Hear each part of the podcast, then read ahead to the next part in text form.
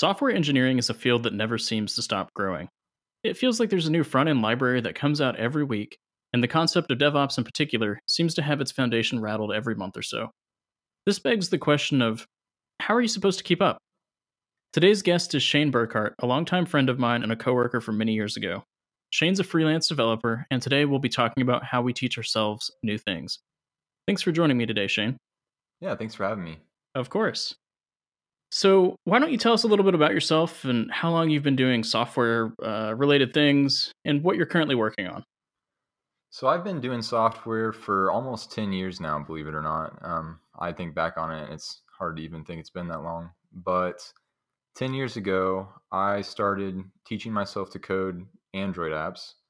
Um, and then I worked really hard in my free time to learn everything I could about development and web development, Android development, you know, whatever it was, and worked really hard to get my an internship at Yelp, which I then worked at Carfax with Brad. That's how we know each other. And then after that, I worked at a startup called SumoMe. Um, after working a little while at Sumo, I decided that I didn't want to work a job anymore and I was going to go try to do my own thing and teach people how to code. Actually, it was a company called Spark School. Um, I did that for a while and then um, decided to move on to something else, kind of take a marketing approach since I thought that was my weakness at the time. And started doing some marketing consulting, doing whatever consulting I needed to do, and kind of taking it easy, looking for ideas. I've been working on a startups, startups plural, in the construction industry for the past year or two, and recently been working towards um, React dev shop of some kind, you know, getting back into my roots and doing some coding again in a more serious professional environment. That's awesome. I know React resonates uh, really well with me and some of the listeners we have too. So I'm sure they'd be excited to hear more about that. For sure. Uh, so you mentioned a lot of different technology, and 10 years seems like a, a large amount of time in the grand scheme of things. But when it comes to technology, it's like it's really not. Uh, not enough for one particular piece at least. Yeah. How do you how do you learn all those things? So you went from Android to web to marketing to back to React. Like how, how do you keep up? Um, it, keeping up is the hard part. I you know I feel like I haven't been in a, I haven't worked at a, a job for a few years, and so I look at like Hacker News and and I see some of the technologies coming out, and it's funny because I feel like I'm getting out of touch, and it's only been a short amount of time um, and I'm still in the game. So, uh, but how do how do I learn all those things? Um, basically, jumping in and doing a project. Every if I don't have a project to do something uh, to bang my head against, like you know, it could be something as simple as just a portfolio website for myself, or maybe a tool that helps me with a hobby, or maybe actual business example. But if I have a project that I can force myself through that uses the technologies that I'm wanting to use, then learning is really easy. It's just a matter of time. So that's really my strategy that I've used up until this point. It's worked really well for me. One thing that I find really interesting is like it is a matter of time, but there's only so much time in a day. Yeah. So how how deep do you go on any like given technology? Do you really commit yourself to one or two things at a time while learning or do you kind of uh, try to spread across the gamut of new technologies or new tools. While learning, I don't think it's possible to spread it too thin. I feel like if I'm learning, I can only realistically take one or two completely new things on at any given time. Otherwise, you're just going to be stuck in paralysis because you can't get anything to work. You know, it's just the nature of debugging and stuff like that. I think that uh, most of my projects were centered around one piece of technology that I wanted to learn, and then the rest of them were fillers. So, like, I already knew HTML and CSS, but maybe I wanted to learn React at one point, or maybe I wanted to learn iOS, and I already knew how to build backend servers to power it. You know what I'm saying? Yeah, that does make a lot of sense. Um, I'm pretty notorious about digging into a lot of really new technology. I, I have a very academic um, uh, feeling towards technology, I guess, where I'm I'm constantly wanting to learn new stuff. And I have a, I have a friend that uh, asked me what he should use on a project, and I told him what I was using. Um, and he's like, "Okay, cool. I'll learn React and TypeScript and Go and and GraphQL." And I'm I'm like, "Uh, hang hang on. Maybe just just learn one thing at a time. Like yeah. just do something in React and then add TypeScript and then add other stuff if you want. Oh yeah. I think that if it's the only way to go, I mean, if you're gonna, all of those are awesome things you just mentioned. I, if anybody wants to learn any of those, they definitely should. Um, but I think that taking all of them on at once, I, have definitely been there too, uh, and I think that's how I learned that that wasn't good for me. Is just trying to build exactly what you're talking about. I believe I did a Go app one time with a React front end, you know, and and it was just way too much to take on. So I definitely agree that it's just not something that you can take a lot of pieces on at one time. Yeah, totally. So you said um, that you uh, you thought all those were really good things to learn. Mm-hmm. I, I'm curious. Do you think there's any technology that like isn't a good thing to learn? Um. Yeah, PHP. I'd say unless you're going to go work at a specific place that does PHP. You know, I'd say like um any of I'd say if you're going to learn C of some kind, you better go work at a C shop, you know um, or just want a general understanding of how programming languages work too. I mean, I did C at one point, but never have written any C professionally. Um, but I'd say that any of the Python, the Rubies, the Golangs, the I mean, even some of the languages you're more familiar with, like Elixir, I think has a lot of capacity or capabilities too. Um, but I think like Docker, a necessity. Git, you know, that's definitely a necessity. Um, I think React's pretty much a necessity if you're going to go front end. TypeScript, I feel like, is a necessity at this point with how nice it is and it makes JavaScript sane. Uh, I just feel like those technologies that you listed are just really solid technologies that are being adopted by large corporations and have big support behind them. It's interesting. Your stance seems very practical, which I, I definitely don't think is a bad thing. Um, and as I've gotten a bit older, I've started to take a more practical approach as well. I used to like really dig into a bunch of um, I don't want to say esoteric technologies because that really downplays the people and that use them and the communities built around them. Yeah. But ones that like there just isn't a huge job market for. Mm-hmm. Like Clojure, F, yeah. F sharp is a good example, Elm, stuff like that. I still feel like there's a, a reason to learn them. Um, like I I have I, I probably wouldn't write the same quality of code on any language that I write now if I didn't dig into Clojure. Like I, I learned so much from it. Absolutely. I think you get a lot of really great ideas from other technologies and things that may not be quite as practical as the things that we talked about a minute ago.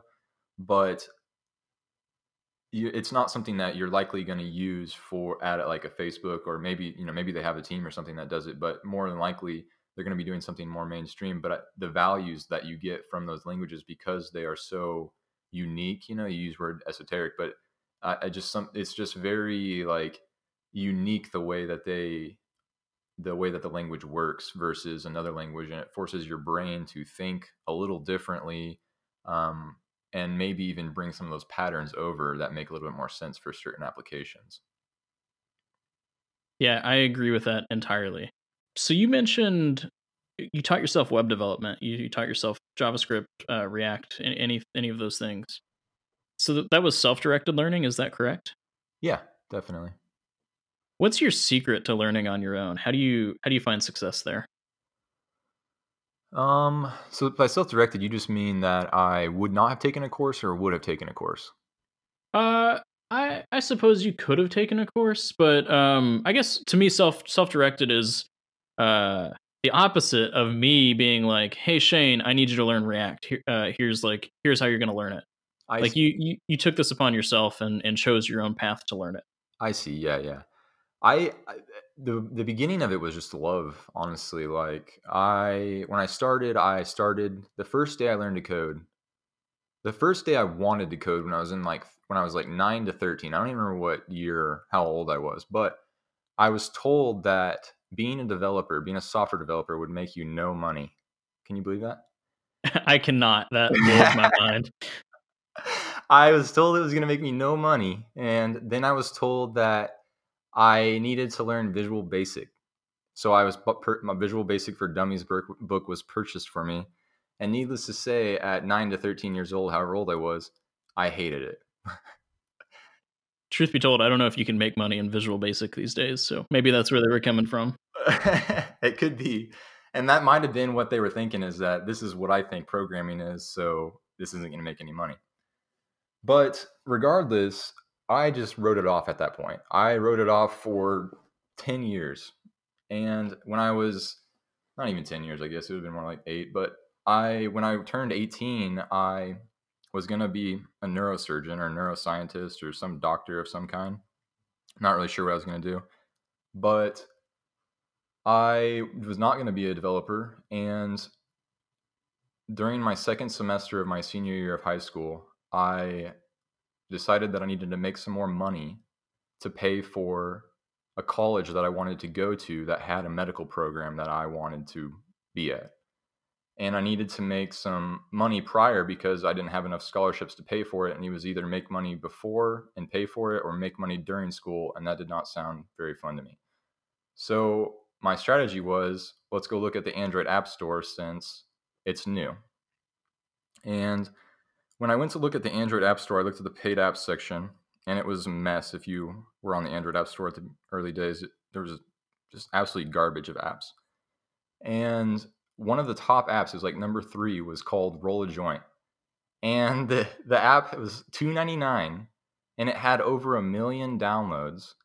And I was sitting there looking at that, and all you did in this app was grind up some weed and roll it into a joint and smoke it virtually, I guess. And I was looking at that, and I'm thinking that person made three million dollars by making this app surely I can make something that's going to make some money. So I went to school and talked to my friends about it. And funny enough, they told me that I couldn't do it. I don't even know where this came from. It was like so left field. It made me so mad that somebody, my friend, was going to tell me that I couldn't do it, that I was going to go home and do it. And so I went home and I looked up how to how to build a Android app and learned after like 30 minutes that it was written in Java. You know, it took me that long to even figure out what language it was. And then downloaded Eclipse and got to it. And, you know, months later, I finally got my first app out. But what's funny is through this whole time, I was still going to be a doctor. And it was only like a month before I went to college. I'd like already had my admissions, everything. I dropped it and decided I'm going to be a developer the rest of my life because of how much I loved it. I worked like every waking second of my day trying to learn and that was how much i loved the how to code i mean i just couldn't get enough one thing you said that really stuck out to me there was uh, how you had a friend tell you that you couldn't do it it just goes to show you that public perception especially from like a non-developer point of view is very very much like the stuff is impossible it's so hard to do like there are massive companies that build little tiny apps like like that yeah but that's really not the case. Uh, like you said, you were able to like kind of get in there and, and get started on Android all on your own uh, with you know a blog post or a tutorial and and um, it was actually YouTube videos. Oh, okay, awesome. I spent six months watching YouTube videos of stuff I had no idea what the guy was doing, and he was super annoying to me too. And uh, it was the only thing I had. Like I knew nothing. There was no other resource really at the time besides just grind like we didn't have Codecademy. We didn't have freecodecamp.org, you know? Yeah, it was all so new back then that yeah. um, everyone was focused on building like really gimmicky things instead of like teaching people how to yeah. how to code or build stuff. Yeah. So you said YouTube videos. Do you still use YouTube today, or have, do you use other like? I guess what type of media do you use when you you learn new things? Um, I think YouTube's really good for certain people for me, it's a little slow because I like to. I've gotten pretty good at skimming stuff. Uh, what I mean by that is I've gotten pretty good at figuring out what I need to look at and what I don't need to look at. And I think a video is hard for me to index. Like I can't go and find that point in that video that I need without watching the entire video.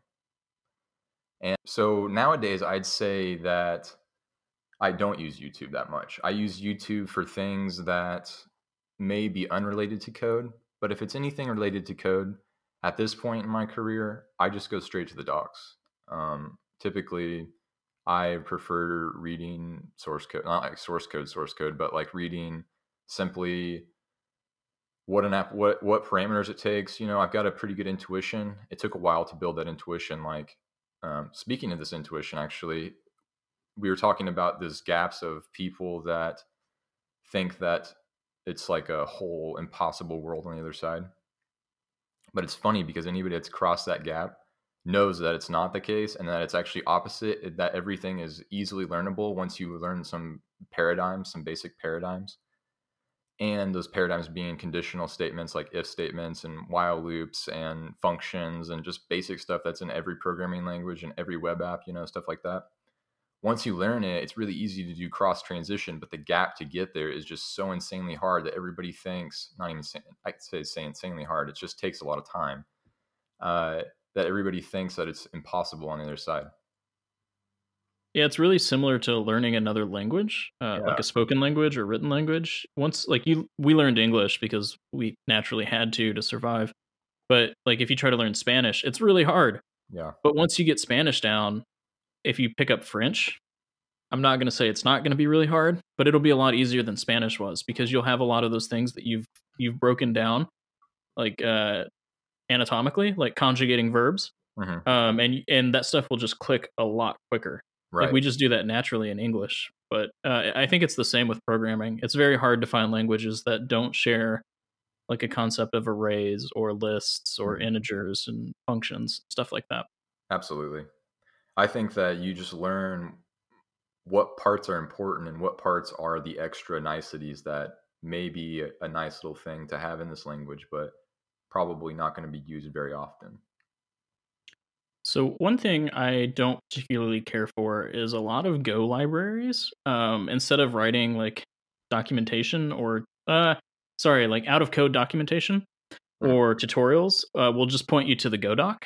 And uh, I love that Go generates documentation for you for packages just the way it does. It, it's really fantastic. But I feel like it's really hard to parse some of that stuff for valid examples.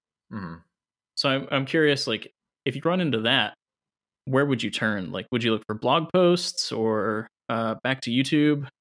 No, I it, it would be searches on the internet. I I spend a ton of time on Google. It's actually it's astronomical how much time I spend on Google. I spend uh, on the actual page of Google, I, uh, Google.com. I spend like a couple hours a day, um, and that's based on like uh, what are those time tracking apps? I can't remember the one that I use, but the one that just sits in the background and keeps track of what websites you're on. And I'll have you know so many tabs open that the only thing that you see on the tab is the X mark to close it. So that's like you know 50 or so tabs at least. And the reason why is because I'm sitting there and making a search. So say I have an error. First thing I do, I copy and paste the message into Google with a with an extension like Ruby or React or a reference to what I'm doing contextually typically something will come up like Stack Overflow, and maybe somebody at the top will have a, que- a question that's similar, but not quite the same or exactly the right question. If it's exactly the right question, it's easy. You go in there, you read it, you there may be a link to go read something more, and then you've got your answer. If it's similar question, then you are looking for parallels in your problem to their problem only to get new ideas to try.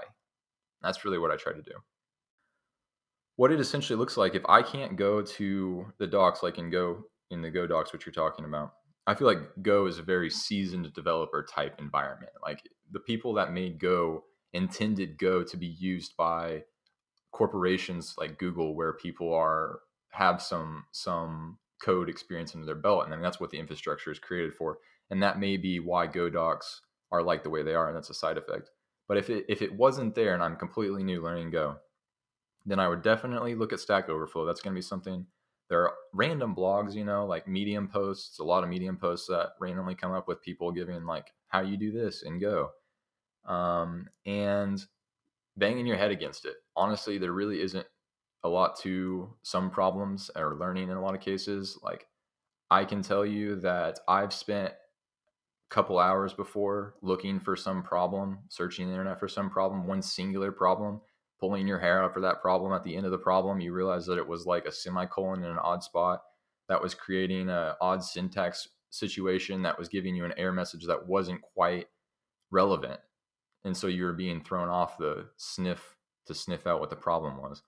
And and sometimes that's the only way to go about it. Sometimes the only way you can can make something work is by simply getting as close to that problem as you can without making the problem happen and then making the problem happen such that you know what the problem is, and then di- di- figuring out from there how to fix it. Yeah, that's interesting. I've been in that scenario so many times where I, am just not. It, it's not obvious. And one of the things I do in that scenario is I'll just start commenting out code until it works. Um, and then whenever it works, it's it's kind of like uh, like like searching an array of code for the broken piece. Yeah. Like now that I know what works, I can invert that and say, okay, this is the block that doesn't work. Now let's go in and uncomment some of that. And if that still doesn't work, then okay, maybe the whole thing's broken, or maybe it's just in that little piece and seeing where to go from there. Exactly. Can definitely open up so many opportunities for new ideas on what to do. When I see a problem, first thing that pops in my head, I have like two or three ideas of what the problem could be. Maybe I'll go search the internet, maybe I'll try a few of those ideas. As soon as all those ideas are exhausted and you have no more ideas, the only thing you're left to do is delete some lines that you previously didn't have or did have and run it again. You know, go back to the last time you do know it was working. If you know it was working there, add one line. Is it working now? Then it was that line. So now you know that that's the problem, and now you can keep you know slowly working through it, just like what you were talking about. Yeah, good debugging is something that uh, I, I never went through a code boot camp, but I know in college they don't teach you, or at least they didn't teach me, uh, good debugging practices. Yeah, it's definitely underrated skill in my opinion, but it's probably eighty percent of what we do. Yeah, and it, it translates between languages like with ease. There's very little yeah. you have to do to like convert debugging C to debugging JavaScript, for example. Definitely. It, it comes down to problem solving, really. Agreed. Yeah. Um, have you used any learning systems like uh, Udemy before, or Udacity, or any of any of those, uh, I or I guess just teachable, like anyone's teachable site or anything? I ran. I built a Teachable site. That was Spark School. Um, I've used Teachable. The I've used um, Udemy for machine learning course. Um, and I know some people that used it to learn like Rails right at the beginning. You know, I personally haven't taken very many of those courses online. It goes back to that whole thing of me being my self-paced learner and knowing what I need to learn right now and having to look for it in a whole course. I I really think that my learning style makes it so that I I have something that I want to do. That's my end goal, and it, I won't stop until it happens. And it, it's not like I have to work as hard as possible. It just means that I can't stop because persistence is more important than the effort that I'm putting out in a given minute. Because I could I could I could work five hours tonight on one problem that's gonna work that's really hard, but my brain might not be 100 percent or I could work one hour on it, get it all in my brain, go to sleep, and wake up the next morning and fix it in 30 minutes. You know what I mean? Yeah, I definitely do. And uh, one of the things I really liked about Clojure, for example, was I felt like when I was problem solving in Clojure, I would spend 30 minutes staring at the code yeah. and then like one minute writing two lines of code, uh, which sounds super unproductive, but like uh, it's it's solving very big problems, and that's just a merit to the language uh, and and how it it works as a whole. That's cool. I haven't done much with Clojure. I need to try it out. Uh, it's a fun little language for sure. It's if I have to write anything on the JVM, well, Kotlin's a thing now, and Kotlin's fairly nice. But if it was before Kotlin, I would default to Clojure. The JVM, what a just tried and true uh, piece of technology. I mean, that's one that you can. That's practical honestly. I don't know how long. I feel like the JVM, you know, it's due for a replacement, but that thing, it's it's so solid. So many languages built on top of it. So much uh, running on it. I it's just a really solid platform. For any of our listeners that are unaware, the JVM is the Java Virtual Machine. It runs um, a, a fair amount of languages at this point by converting them down to JVM bytecode and allows you to write code that runs anywhere. Yep. Um, I would also agree with what you said about it being tried and true, but also ready for a replacement. Uh-huh. I think that time is coming pretty quickly. If you notice, uh, Scala and Kotlin are really good examples. Uh, they're languages that were built for the JVM, but now have very um, supported native targets as well. Okay. So you can just circumvent the JVM. What kind of uh, targets are they going for? Uh, I couldn't tell you off the top of my head. Okay, I'd have to look into that. Yeah. But I know that both Kotlin native and Scala native are very big. Okay. Uh, Clojure can uh, write out to ClojureScript. uh, or sorry, to JavaScript called ClojureScript and slightly modified. We use that at at Yelp. Really? Yeah, we were one of the only one of the head contributors worked there. That's awesome. Yeah. I had no idea. Yeah. I think we're going to take a quick break and we'll be back in just a moment and we will talk about uh, some of the learning frameworks or guidelines that you follow, what to do when you get stuck, and how to ask for help.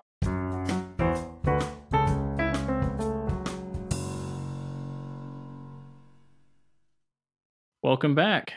Thanks for sticking around through the break. Shane and I just finished talking about his success in self directed learning and and the media that he uses while learning these things. So we're going to jump straight into uh, some more questions about how he learns. So I was curious, Shane, do you follow any learning frameworks or guidelines? Learning frameworks or guidelines? I think the answer to this is yes to some some how, you know, but I don't remember what they would be. You know, I, I feel like I have been on Hacker News enough and probably read a few articles about learning. I read books about habits. I read books about, you know, the way the brain works. I read books about um, just how, like memory palaces, you know, things where you can remember more things, how to remember things. And there are things I just kind of take for granted at this point. Um, but I guess actually one thing that I do think about uh, fairly frequently is how I'm remembering something. So uh, I noticed that a lot of people remember things by remembering the thing. Like if you're in math class and you're remembering something about a mathematical formula, a lot of people choose to write the formula down, stare at it, and memorize it like it's, you know, night and day. But the truth is that the formula is uh, not always going to be in that form. It is likely to be derived into other forms, and likely the other formulas you're remembering are also derived from some root formula. So, in reality, you need like a handful of things to remember to derive the rest of it. So, really, when I try to learn something, I'm looking for that that first principle. I'm looking for that thing that I can learn to remember only that thing, such that when I need to recall the other parts, the pieces that are derived, I just sit there and derive it in like, you know, 30 seconds or whatever it takes to uh, reason about whatever the situation is, and boom, I got it. But all I had to remember was one thing. Yeah, that's a really good approach. I do something similar, I guess, where I try to break everything down into small, like composable chunks of knowledge. Mm-hmm. And then whenever I see a problem, I try to break that down as well and say, okay, what chunks do I already know how to solve and solve those? So it basically reduces like uh like problems or not necessarily problems, but like things to learn into the smallest possible piece. So you're right. not like stepping on your toes. I, I think that's another really good one too, is the divide and conquer strategy where taking a large complex problem oh man that's actually so good you're bringing back so many ideas now so back in the day i remember there would be situations where i would think of an app or a whole feature and i would sit here and think oh there's so many ways to do it so many ways to do this so many ways to do that and there are there are a thousand million ways to do it whatever. Um, and what i what would happen is you get overwhelmed. You know you can't remember it all. You can't remember what you were going to do. Maybe you wrote a plan maybe that plan doesn't work anymore maybe you don't even know what the scenario is going to look like in 30 days whenever you've written a couple thousand lines of code. But what i found to be extremely useful was thinking about things like a black box and what i mean by that is whenever you're the, the whenever you're refining your problems like you said into smaller pieces, dividing them into smaller pieces, it's the absolute smallest piece that you can work on. If you can somehow manage to make that or think about it at least in a black box type scenario where no matter what the input is and the output is, it doesn't really matter what happened in the middle. That's the black box part of it. It just matters that the input is happening and the output's happening correct. So when I'm thinking about like one particular piece of a problem, like writing a function to do a specific thing, I'm trying to think of that function like a black box in such a way where anytime I need to reference that function, I never need to think about the contents of that function. Does that make sense? Yeah, it really does. And if you mean function in the, in the literal programming sense, it, that way and just like in general scope of problems too. Yeah, functions are uh, they're not supposed to have side effects. They are supposed to be very black boxy. So that's a really good analogy. It's probably where it came from.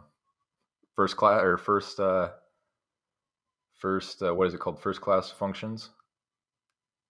Uh, yeah, uh, that would be a term for it. So you're learning something new and it just doesn't click. I assume that happens every now and then. Uh, I know it does for me all the time. So, how do you ask for help when you reach that point? What does that look like? I would say things don't click a lot, you know? Like, I don't get them on the first try all the time or approaching something completely new. It feels like you don't know anything about it, but you're just piecing together copy and pasted stuff you found on the internet to get it to work right now. And then you're going to figure out, you know, like the inner details of it whenever you start really putting everything together. I feel like that if I run into a uh, some problem that I feel like I'm completely stuck on, there's two plans of action for me. Take a break is the first obvious one. I feel like separation from your work um, is so so important and that's something that i would say i learned from writing more than anything is that you need some sort of separation from the time that you wrote your draft to the time that you edit it to be able to actually have like a fresh perspective on the situation. And then i'd say that the second solution to problems that i just don't know the answer to is back to the like banging your head against the wall debugging and splitting it up into really small pieces just to get it done. You know, uh, I is if you're talking about coding stuff these days, I feel like that most things are not. I don't feel like anything ever gets stuck because my opinion on it is that it's a function of time until I understand it. So there's no way I can get stuck. You know what I mean? What about like in an example where you don't have enough time to figure it out on your own? Um, I don't know. I've I'm freelance, so I have quite a bit of time nowadays. I'd say my shiny object syndrome kicks in before that happens. You know, like if I'm getting super discouraged by something that I either just can't do, I think time away is still so important. Like for instance, there are all kinds of stuff like books. I read a lot of books and about a lot of stuff. And every time I read a book, I can read the same book over and over. I've done it. I've read like How to Win Friends and Influence People over five times at least. And I'm quite a few more than that, I'm pretty sure. But every time I read it, read it, it's a different point in my life. And every time I read it, I get something different out of it because I've had separation from it. I've learned other stuff. So let's say you're stuck on something. Something just doesn't make any sense. To me, the best thing to do would be go to work on something different and then come back to it in a month, in a week, in a day, however long you have to just kind of let your subconscious work on it actually. Like for instance, here's here's an example. I spent 6 months watching YouTube videos. You would have like in that 6 months you could have asked me anything about coding and I would not have been able to answer a single question. I was just simply writing what the guy was telling me to write and it barely made sense and it was only like variables were hard to understand and like what types were he says we're in java. And so it was just like things that i'd never thought about. And one day i literally woke up and i was like i think i understand functions now. And it was that it was literally that. And then that day on it was a black box like oh this is exactly like you take you know some parameters and it returns a value. Every single one of these do this. Boom yeah, that's really interesting. So it sounds like you uh, probably retain your learnings better if you solve them yourself and like conquer them on your own. Yeah, absolutely. I remember the emotions that I have with the thing that I'm doing more than I remember what I was doing. Interesting. Okay, I I think that's very opposite for me, or maybe not opposite, but very different for me. I like to uh, talk about things with people. So I will ask a bunch of questions about the stuff I'm learning. And they, they might sound like loaded questions because it might sound like I know the answer. And in which case, like hearing someone who does know the answer say yes, or someone who uh, doesn't know the answer say, "Well, that makes sense to me," is really helpful. Um, but other times, I'll just have questions that I have no clue. Like I was doing some uh, GraphQL stuff uh, with that uh, Go API that I was talking about, Uh-huh. and I was using a, a library for the GraphQL layer, and I just could not figure out how to do what I wanted it to do. And I kept poking around at it and poking around at it, and it's it's a side project for me, so I don't have a ton of time to allocate to it. So I finally found a similar issue on GitHub um, and said, "I've tried everything that you guys have suggested. Uh, I can't seem to get this to work. Here's what I'm trying to do." Um, and some random person from GitHub commented on it and was like, "Hey, here's what I recommend you try instead. Do this, this, this." Like, and it really helped because it made me realize that instead of me just like throwing more spaghetti at the wall uh, and seeing what sticks, I, I realized that I was looking at the problem the wrong way. I see. Yeah, yeah. I, I think there is value in in hearing other people's opinion. I actually think that it's really from explaining yourself. Um, I think that it, you know rubber ducky debugging. I'm sure. Of course, I have uh, a rubber ducky on my desk and one uh, not too far from my office as well. That's hilarious. I just use my dog. I just talk to him. You know, he's got pretty good advice. My But- dog Luna likes to bark back whenever I talk to her, so it's a little distracting. That's hilarious. Um, but yeah, rubber ducky debugging is a perfect example of how this whole uh, uh, concept works. Uh, how simple it is to just talk about it. It's almost like your brain doesn't figure out, or it's too lazy to figure out the details until you have to process it in speech to get it out to actually refine the details. And I feel like that's really how rubber ducky debugging works.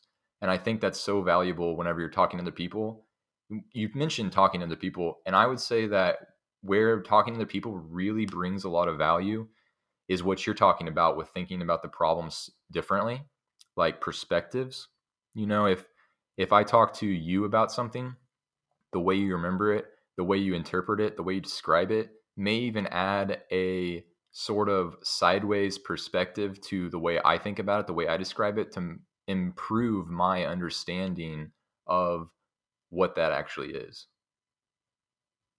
Yeah, that's that's uh I totally agree with that. I'm in a really weird spot as well uh, on a different vein where like I'm fortunate enough to be able to mentor um, a couple engineers, software engineers. Uh-huh. And they come to me with questions every now and then, which is great. I love that. Yeah. But I'm trying to figure out um how to not just feed them the answer, Yeah. but to give them an answer that makes them like think but doesn't sound condescending. Does, Yeah. does that make sense? Yeah. So hard. Cool. Okay, I'm glad I'm not the only one that feels that way. Uh, if you give them the answer, this is management stuff too. Like uh, just in general, management is the same way. If you give them the answer, if you tell them micromanage, if you tell them what to do, they don't learn. They will never do it that way ever again. If you don't tell them what to do and you instead are able to uh, let them figure it out, but be a guide, that's the hard part. And I really not good at this, and I really have a hard time even comprehending how to go about uh, forming those questions or forming those statements that I need to say. But it's absolutely way more important. You're you're really not giving them anything if you tell them the answer. But if you give them a way to find the answer, or I don't know, I guess that's it. Give them a way to find the answer. What do you think? Yeah, I would agree with that. I think actually I I might have just asked you a question indirectly and you answered it um, fairly directly, which was really cool. But I, I think maybe talking to them and just explaining like it's uh, I'm not going to give you an answer. Yeah. So if you ask a yes or no question, um, unless like production is broken or like you like you know someone's life is on the line, right. uh, like the question you should be asking is like how do I uh, figure this out or why does this work this way? Not so much of like well what do I type here or like what what should I use instead? Right. So what's a problem that you were asked recently? Maybe we can like talk through because I kind of want to now. Uh, yeah, sure. Um, so a really good example uh, for anyone who doesn't know, I do TypeScript stuff quite a lot. Uh, so we had a question about um, interfaces in TypeScript, uh, and what was really interesting is the developer that I, I was talking to um, has no real experience with typed languages.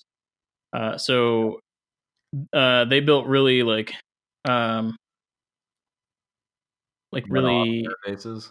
Yeah, really one-off interfaces.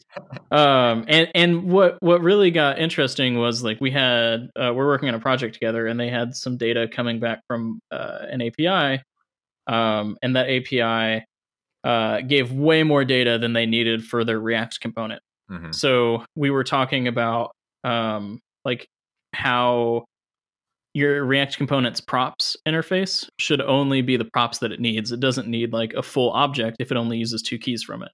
Okay. Um, and I, I felt pretty confident explaining that. And then I made the connection that maybe they don't know what an interface is because they have never used a type language. Right. And then then I got stuck and I was like, how do I uh, how do I teach this? Like, how do I explain this in a way where like uh, I can talk about, I guess, in a way, like a computer science topic um, without sounding condescending or like uh, out of place. I see. Yeah, I think interfaces, the real usefulness of interfaces really doesn't click until you see it from either a different perspective or work at like a major company. I remember back in the day, I used to not think there was a big difference between interface and class, especially when I was working in Java. I mean, I, I knew there was a difference. I didn't know what the difference was and I didn't know what they were used for.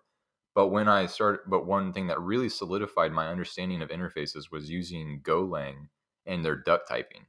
Because duck typing, for anybody that doesn't know, is if it looks like a duck and it quacks like a duck, then it must be a duck. And what that means is it simply is if a ob- if an object or a class matches the attributes and the functions that are defined in an interface, then there's no reason why that class shouldn't be considered one of that interface. So you can simply cast it to that interface without having to declare it ever. It's called implicit typing. Is that right? Yeah, in Golang, I think they refer to it as implicit interfaces or implicit, implicit interface implementation or something. And that was really interesting to me because it really helped me understand that, oh, interfaces are kind of like a contract that says this is what you should expect coming through but it can be implemented any number of ways. Yeah, I agree with that as well. And and what's really interesting about interfaces is it basically says like you can give me whatever you want, but these are the things I care about. So these right. are the things that like if you change this stuff, you might break our agreement. So this so the person you were talking to, so they did you talk to them about interfaces? I did, yeah, a little bit, um, and tried to explain it, and uh, it seemed like he he grasped it pretty quickly, but it just felt like a weird conversation to have instead of just uh, being like, "Well, here's what you do," uh-huh. um, and actually having to dig in and be like, "Well, here's why uh, that works." Right, I see. What wonder what a question like how would you use this if you were to use this component elsewhere in your project? Would work because I feel like if you're talking about props and making it restricted to only the props it absolutely needs and really thinking about it in a in a black box component type mindset that portability defines how you structure its inputs. Yeah, I think that's uh, one of the things that not just the person that I, have mentioned, but uh, myself and even a lot of other developers kind of struggle with is figuring out like I could just pass it this entire object and you know it'll work fine. And it's it's great because it's nice and easy but if I want to reuse that in other parts of my code now do I have to like make that object before using that component again to pass it into it? Right. And that gets that gets really weird. So like a really good example is maybe you just need the id of something but you take in like i'm working on a, a an app that works around books Okay. Um, so maybe I just need the book ID, but if I tell you I need an entire book object and you want to reuse that component, yeah, two things will happen. You'll either give me an entire book object that you'll have to make right before you pass it into my component, or you'll give me an empty book object with an ID because you will have looked at my component and said, "Oh, they just use the ID," which, like, yeah. maybe that's fine. But if. I'm using your using the book, maybe I also want the title, and it's just not there yet or maybe I I don't really want that. So like, um, I guess just being more more specific with the props is is really important. Yeah, it's hard. That's a you t- you mentioned struggling with it today. I, I don't think that problem ever stops. Like, I think the hardest problem that a developer faces is simply naming variables.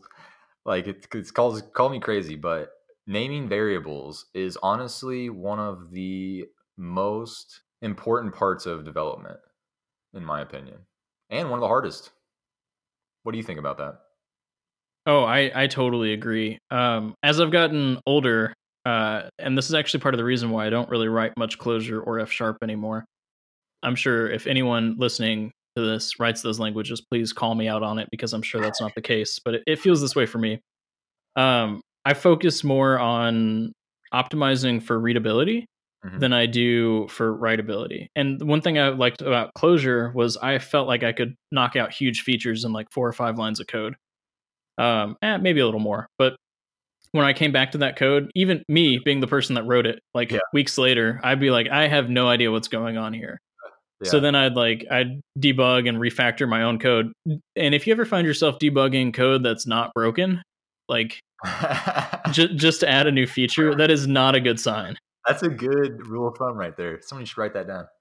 Yeah, uh, that should be preserved. But but that, that's exactly what I ran into, and I, I was like, man, so this is this is bad. Like I'm in a situation where I was building an API uh, a, for podcasts actually, um, and I had a, a, friend doing the front end for that, uh, and it was written in Angular, and he he just didn't know Clojure. I don't think he had any desire to learn Clojure. So we were trying to figure out the best way for him to be able to figure out what the endpoints uh, expect and what they return without like uh, me just literally writing all of them down. So we tried Swagger for a little bit. And we tried a couple other things, and we actually switched to Scala um, because he had some Java experience, and I I really did not want to write Java. Uh, so we switched to Scala, and he's like, I can read this stuff. This is pretty. This is pretty readable. And I, I ever since then, that moment has been like very motivational to focus on readability, uh-huh. especially uh-huh. on anything that's not a personal project or anything that could ever grow beyond a personal project. Absolutely.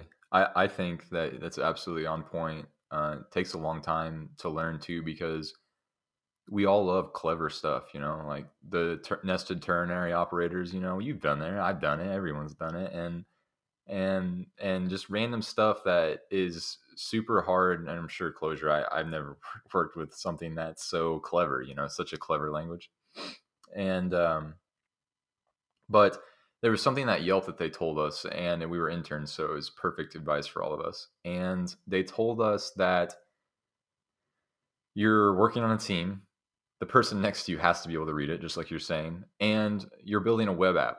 It's not like you're going to loop over a million records. You don't need to be super uh, concise and efficient for the sake of efficiency, you know, because these are people that could definitely write some very efficient code. But if you're going to loop over 100 records and you need to make two for loops, then do it. You know, it's like if you're sacrificing readability, especially with working with other people, but even working yourself, in my opinion. Um, because here's the truth you're going to be maintaining any app you build that's in production for the rest of your life until someone else does. That's the truth. And I don't think anybody really realizes that, but that's the life of a developer.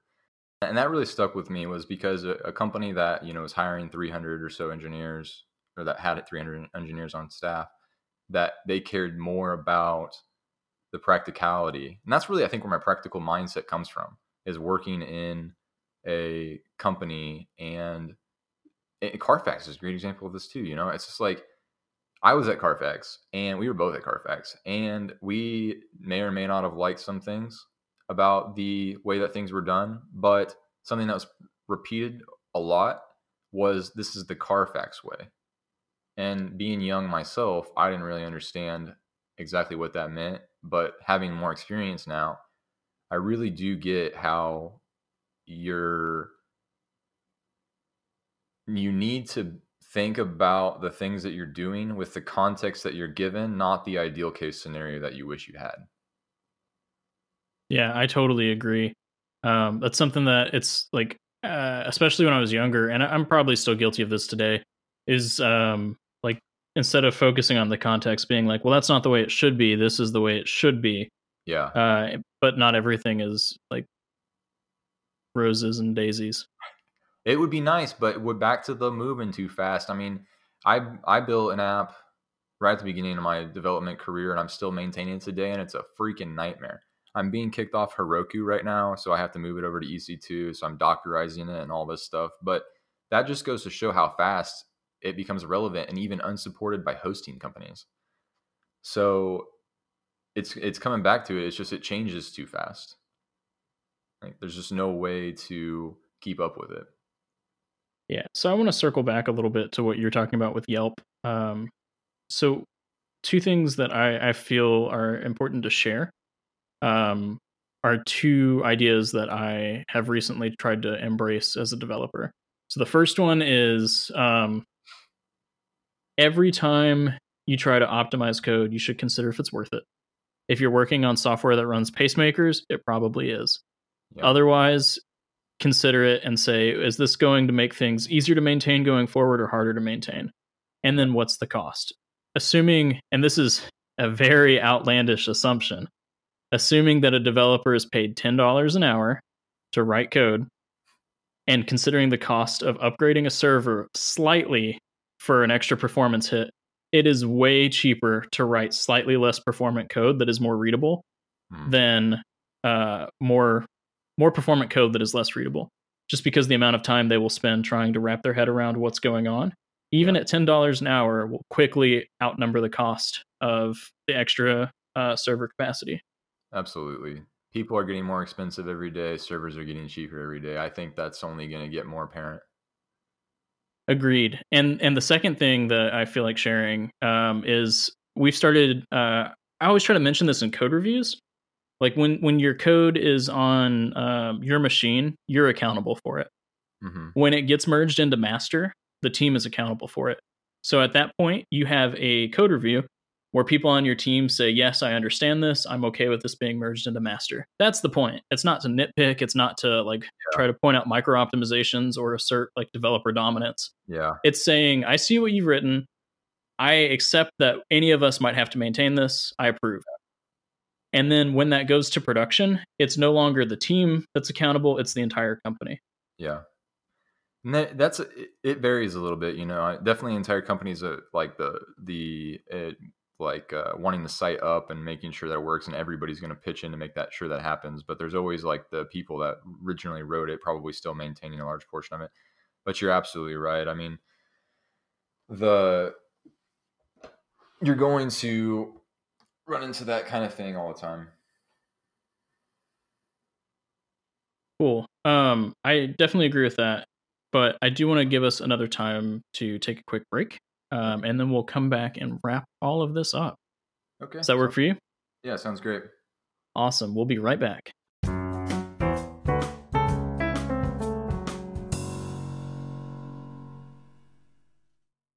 And we're back.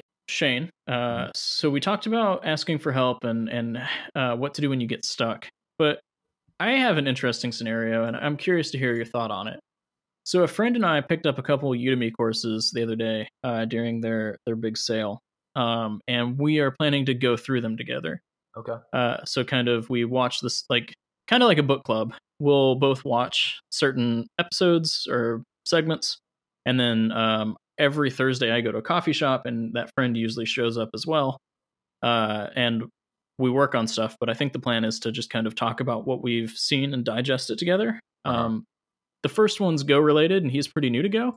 Okay. But the next one is Flutter, and we're both new to Flutter. What are your thoughts on that? What's Flutter? Uh, Flutter is uh a um oh lord uh it's a well it's not a language it's a toolkit for developing Android and iOS applications using the Dart programming language. Hmm. Yeah, it's uh I think it's a Google project now that you mention it. That's really interesting. I is Angular made by Google too? That was just something I was thinking about a minute ago. Uh, it originally was made by Google. I think it still is under their umbrella, although I know Microsoft has really stepped up and embraced a lot of it too. Interesting. That's really interesting. I've not heard of Flutter. I I've heard of Dart. I thought Dart was sort of something that was being phased out, but I didn't know. I mean, I don't know anything about it really. I Dart's a sort of replacement to JavaScript, right?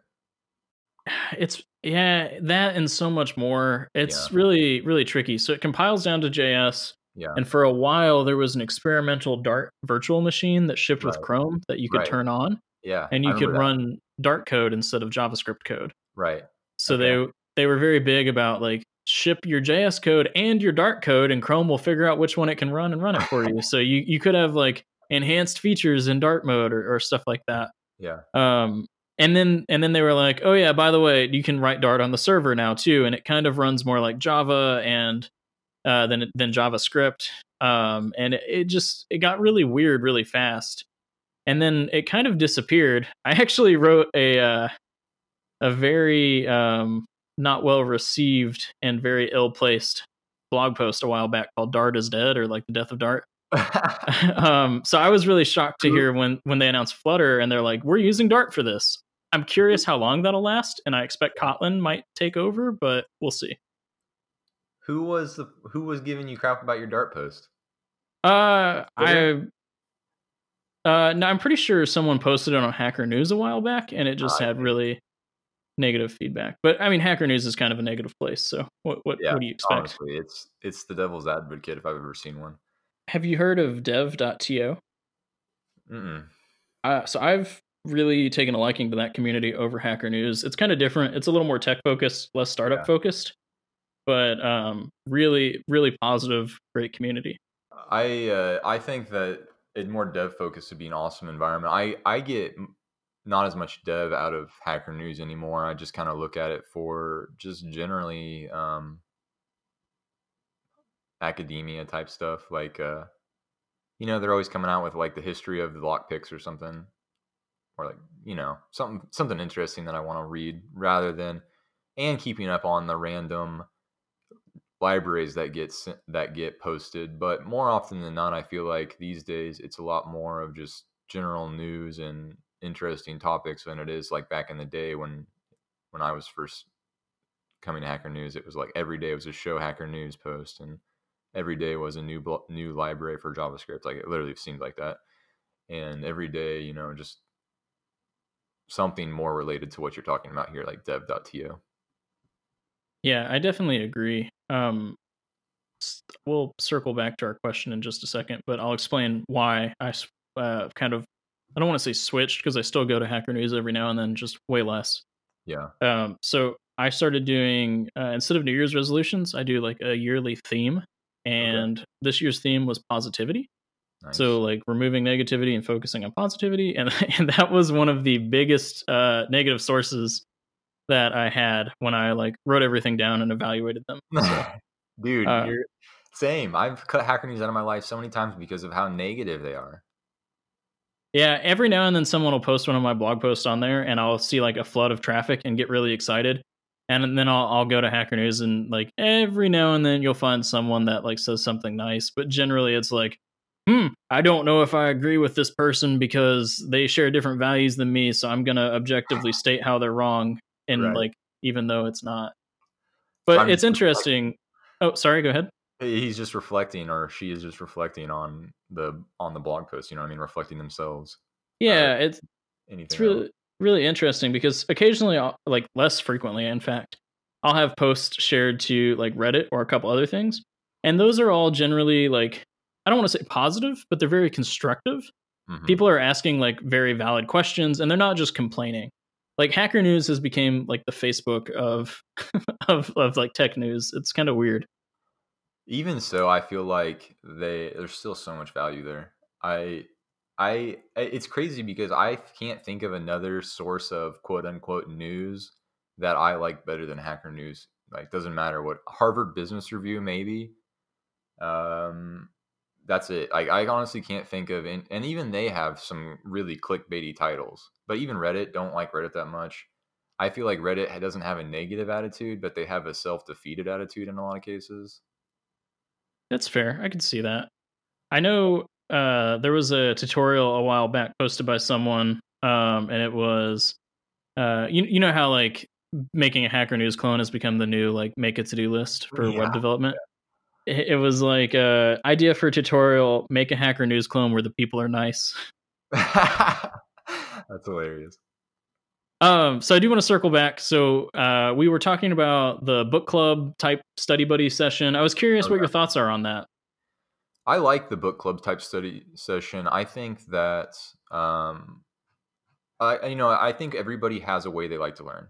Courses are not really my way I like to learn, but for people that do like to learn from courses, that'd be the way. My way to learn is more from like reading books, especially if it's a topic unrelated to coding. But if it's code related to coding, like I have three data science books sitting in front of me right now. Um, but I definitely think that there's so so so much value in people. Like it if you're coding in especially if you don't have much experience. If you're sitting in your room and only coding and not talking to anybody else that's either a peer, knows less than you or knows a little bit more than you or knows way more than you.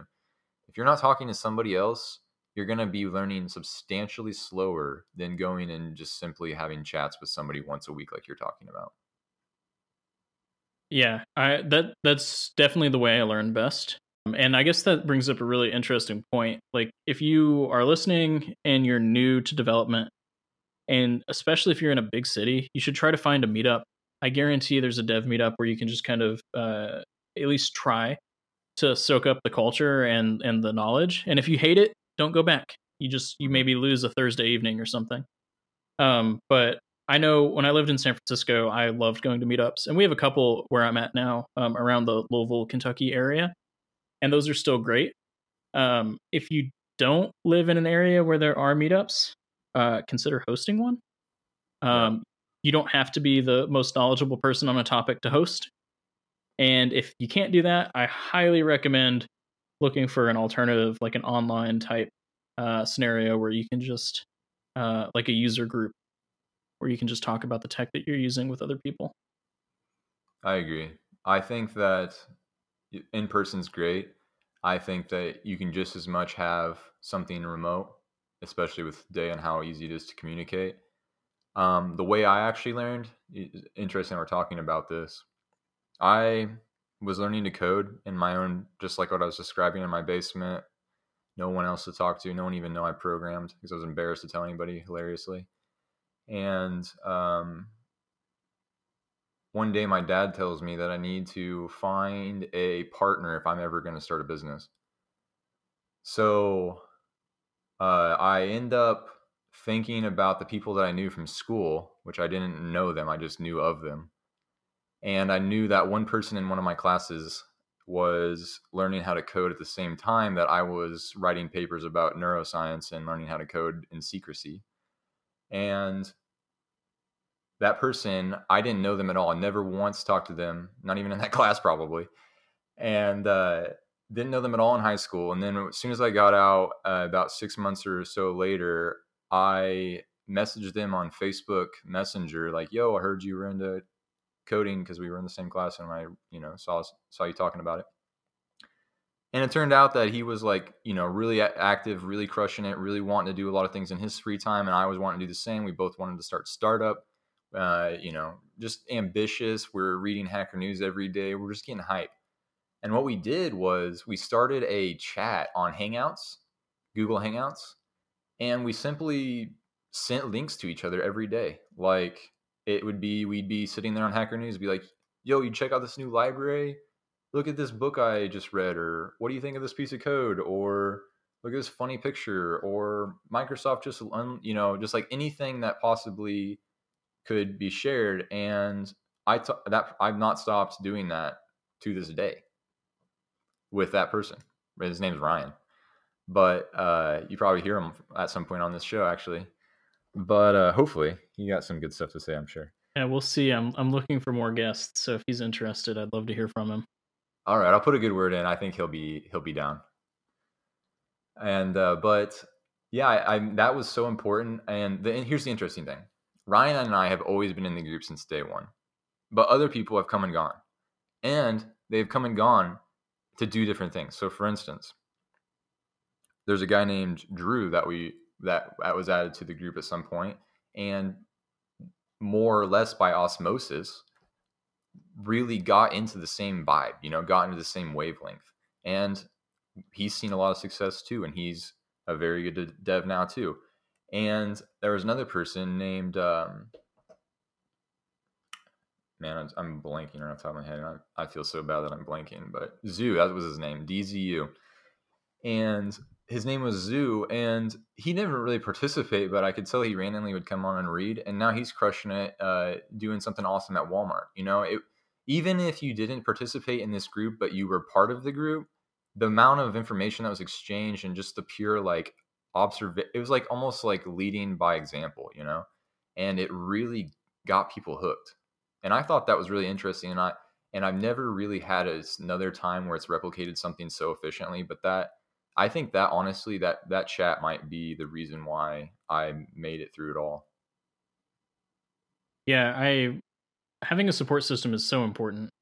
Yeah, and we do that as well with some of my friends. We have a uh, a Discord channel where we post. Um, it's called it's called One Up actually, and it's uh, a bunch of different stuff. There's a programming topic, there's a game design topic, art studio, um, stocks, all sorts of uh, silly stuff. Um, but yeah, we post stuff like that, and uh, we also have like uh, there's a Facebook group with most of my programmer, developer, software engineer friends um, that sees a lot less traffic than it used to. Um, but that was a thing for a while like eh, you're definitely not the only one that uh, has done that and we've seen a lot of success from it too. Definitely.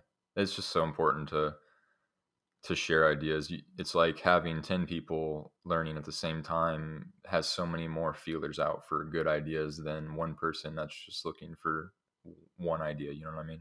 Completely agree. It's the think tank idea yeah. or concept. Yeah. And it provides such a good network effect too because here's the truth the people that get hired at most companies are referrals. That's it.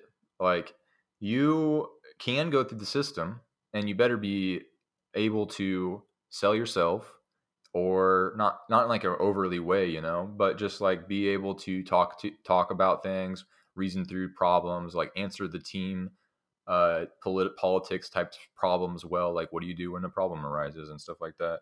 And also show some coding skills.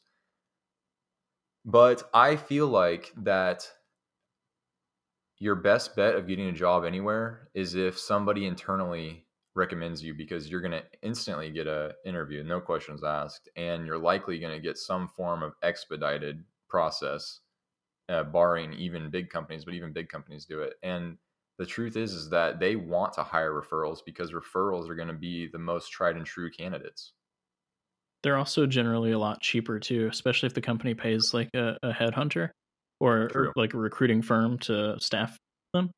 Um, Absolutely. Referrals are super cheap for them, even if they give you a referral bonus. So like it, it's really a win-win because ideally you get to work with great people that you've worked with in the past or you, you know are, are going to be good workers and you get a little bit of money out of it. As an interesting anecdote to this whole statement and how real it is and how much it was obvious to me, when I worked at Sumo, a startup here in Austin, I was the only inbound hire that they ever hired. I they had never hired anybody that wasn't either referral or Noah looking for them specifically and poaching them essentially. And I was employee number 30 or something. Damn, that is uh they didn't hire anybody else after either from through their channels. That's I was the only one. Crazy.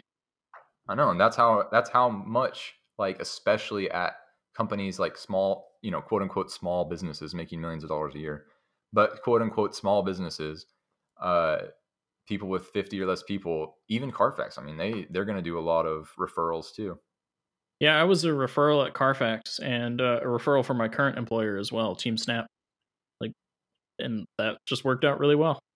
Yeah, it's so important, and all you have to do is make friends with the people that are also doing the same thing as you. So it's pretty easy you know, and they go get jobs, you get jobs, and you help them out. You share ideas like links and have good times, and they help you out. You know, same thing happens. Yeah, I will say that um, it's not it's not super easy. Um, just just because like not only do you have to be a good person and make sure that they see that, but also yeah. like you know your stuff. A lot of times when you refer someone, they could be placed on the same team as you. Um, so if you're not really willing to work with that person, then maybe maybe don't refer them. Yeah, definitely not just refer whoever because a referral is definitely a, a statement of the person referring. Like it's it's not like you are giving them every possible person. It's like asking that person. It's kind of a, a statement of your reputation. Yeah, it really is. And like if I were to refer someone and they come in and, and bomb it, and I'm the whole time in the interview process, uh, maybe the panel that is interviewing is like, I don't really know. I'm kind of on the fence, but Brad said he's a he's a real rock star Yeah. or something. Um, and they come in and bomb it. Like, well, there goes my credibility. I'm not going to be able to get anyone else referred. Right. Or if you are, it's going to be at least t- thought through again, you know? Maybe they won't play too hard on you, but still, it's got to be something considered. Um, so generally, when we try to wrap things up, I ask the question of what are you going to work on next, or what's next for the project that we're talking about. Um, but we talked a lot about learning, so I'm curious, what are you planning on learning next? Hmm. So I have like 10 books in front of me, so that'd probably be a good place to start. Let's see. Data science was one of them. And I started getting into it, and I learned that 80% of my time is going to be spent wrangling data into a usable format to and it's okay, but it's not really something that I enjoy that much. So I likely won't pursue that path for a job or like a skill that I'm going to do for a job. Um, but I do really enjoy the knowledge for building a business or seeing, you know, having that tool to use when I see a problem that needs that tool rather than trying to apply a hammer to everything. So uh, there's that. Um, after I decided that I didn't really want to pursue that as a consultant or a contractor, I'm going to instead go back to my bread and butter and do React. And there's not a ton of learning that has to be done because I did React for almost a year at Sumo. Um, so I have a lot of knowledge about how to do it. Um, and I, I led that project. So I very much understand it, but I don't remember it completely. So what I'm going to end up doing is starting a project that needs like it could be something simple, you know, like I don't know what the project's going to be yet, but it could be, you know, any number of things and just anything. And it's going to simply use React and I'm going to build the tools.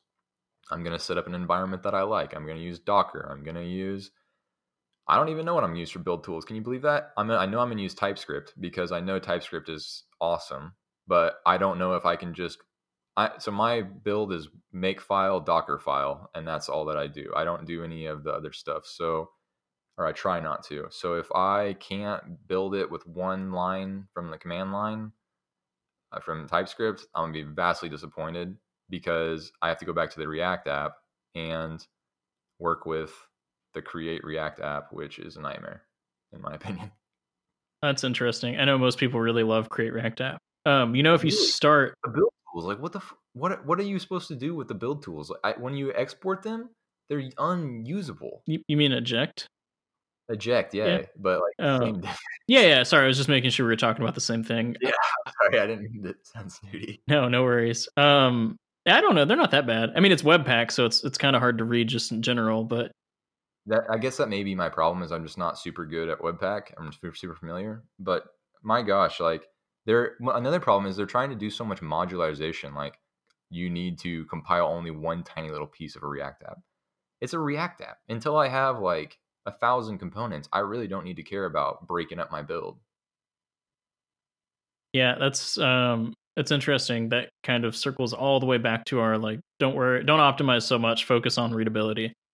Um, Yeah. or like maintainability of the build pipeline in this case it's not it's not easy because it's uh optimized for everyone i guess Yeah, it's optimized to use at a a big company that needs a big system, yeah but it's not optimized to come in, tweak for your purposes so that you can put a React app out in a weekend. um you know when you use create react app you can uh, dash dash typescript and have typescript support Okay, I'll look into that because I definitely uh so so does TypeScript have a one command that you can build everything with? uh yeah uh, so you have like a TypeScript config.json, um, and then Okay. TSC, the TypeScript compiler, will uh, read your TS config. Um, but yeah, if you do create React app uh, dash dash TypeScript and then you eject, like you're you'll even if you don't eject, um, your npm like run start will uh, start your app for you and with TypeScript compilation and everything. Like it's all wired up. And then um, npm run build, I think, will give you your prod build. So no more Webpack. Uh, well, you still you still will likely use Webpack. Create React app ships with Webpack. So even if you do the TypeScript one, you still will have Webpack. And I think it uses like awesome TypeScript loader under the hood. What does Webpack bring to the table that is important in the situation? Oh man. So that's a that's a whole nother episode. But um I'll talk lightly on it. So the idea is uh basically it doesn't it's one build system regardless of whatever front end thing you're doing. So whether you're writing TypeScript or JavaScript or HTML or CSS, uh, it all kind of bundles everything and treats it like one cohesive piece. So you can import um, CSS into your TypeScript, for example, or you can import an image into your uh, JavaScript, and Hmm. that'll give you like the it'll give you a hashed image ID in that case um, for each build, and then you can just reference that. And instead of having to worry about like, well, the path is actually public slash images slash my image.png, you just import my image.png in your code, and, and Webpack will take care of all of that for you. It's it's really nice once you uh, understand what it does. But yeah, modifying it, man, can be a, a total pain, especially if you're new. Yeah. I I I yeah, I don't know. Not this it just goes back to the the thing is it seems to me like it's not for what I'm doing, you know. Yeah, that's fair, and it, it might not be, and it, it definitely can feel that way. Uh, I yeah, I, go ahead. Oh, uh, I was just gonna ask, um, as we kind of wrap things up, if people are interested in following you or your work, where can they, they do that? Do you have a GitHub or a Twitter handle or personal website or anything? So I do I have all of those. And uh Shane Burkhart. I try to make my username just my name. And my Twitter handle is Shane underscore underscore Burkhart.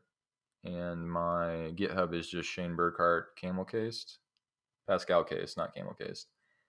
Not that it matters. And what was the last one? Oh, personal website, shaneburkhart.com. Nice, you got the the good TLD. Yeah. There's only other one Shane Burkhart in the world that it ranks on my Google search, so got my work cut out. Yeah, there are a couple of Brad Cyperts, but I'm doing pretty well, so I can't complain. yeah. Well, I guess that wraps it up for this episode of the Design Doc podcast. As always, I'm your host, Brad Cypert. You can find me on Twitter at B-R-A-D-C-Y-P-E-R-T. Same with GitHub. And my personal website and mailing list, if you're interested, is bradcypert.com. You can find Design Doc anywhere podcasts can be heard. Thanks for tuning in.